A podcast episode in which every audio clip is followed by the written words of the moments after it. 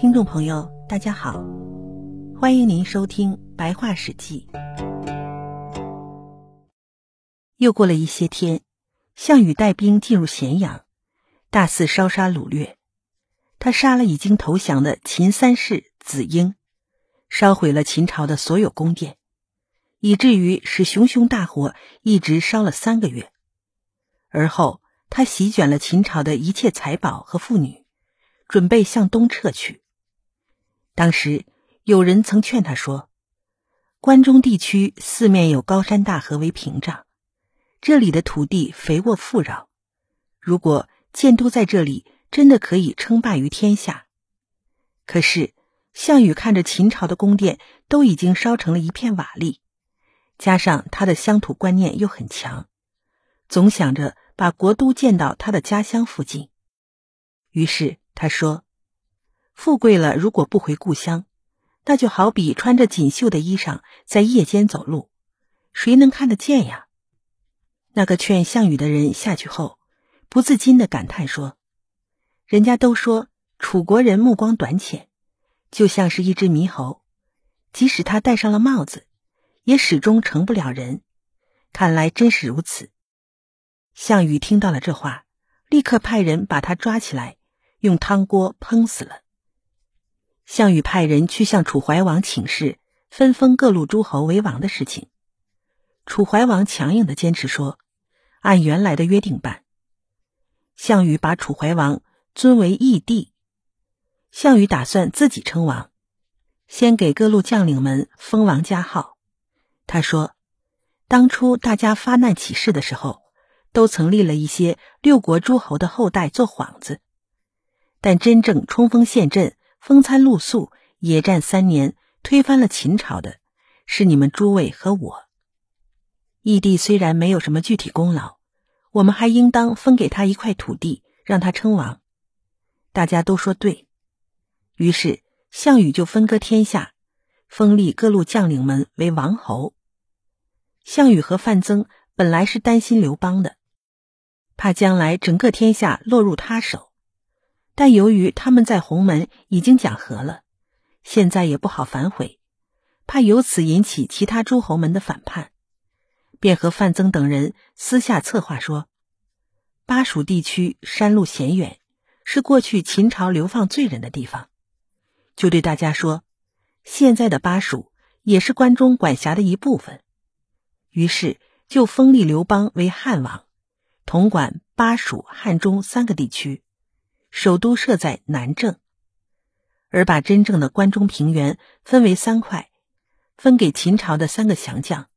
让他们在关中堵住刘邦的出路。项羽于是封章邯为雍王，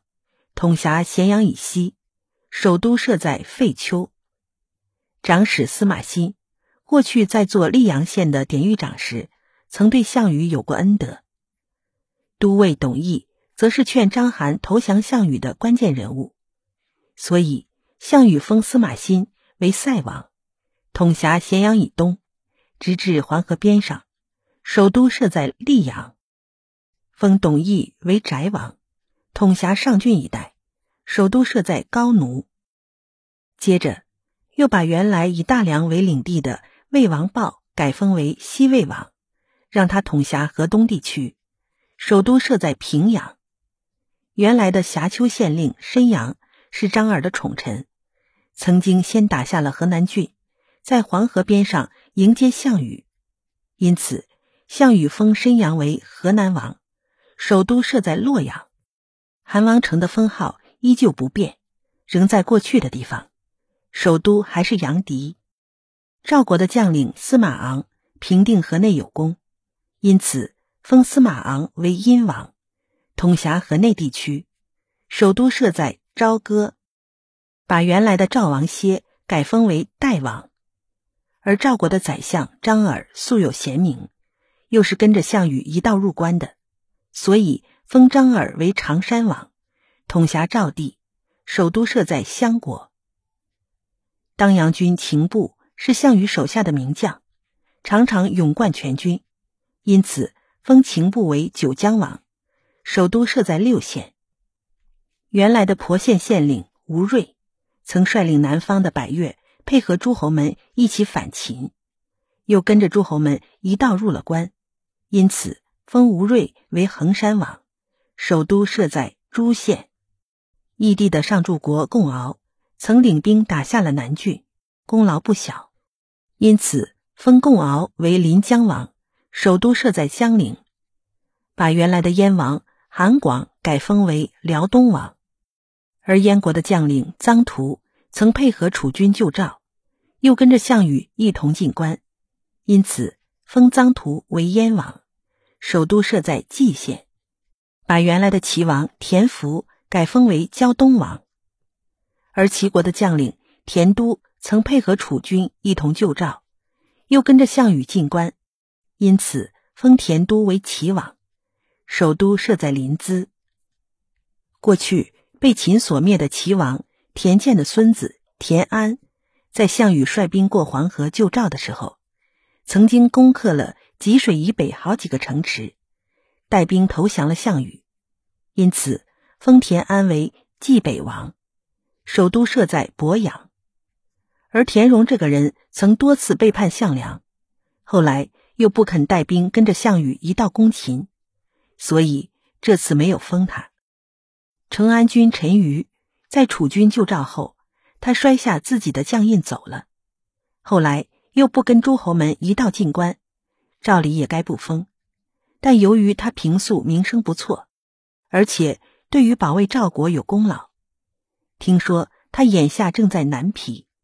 于是就把南皮周围的三个县划给了他。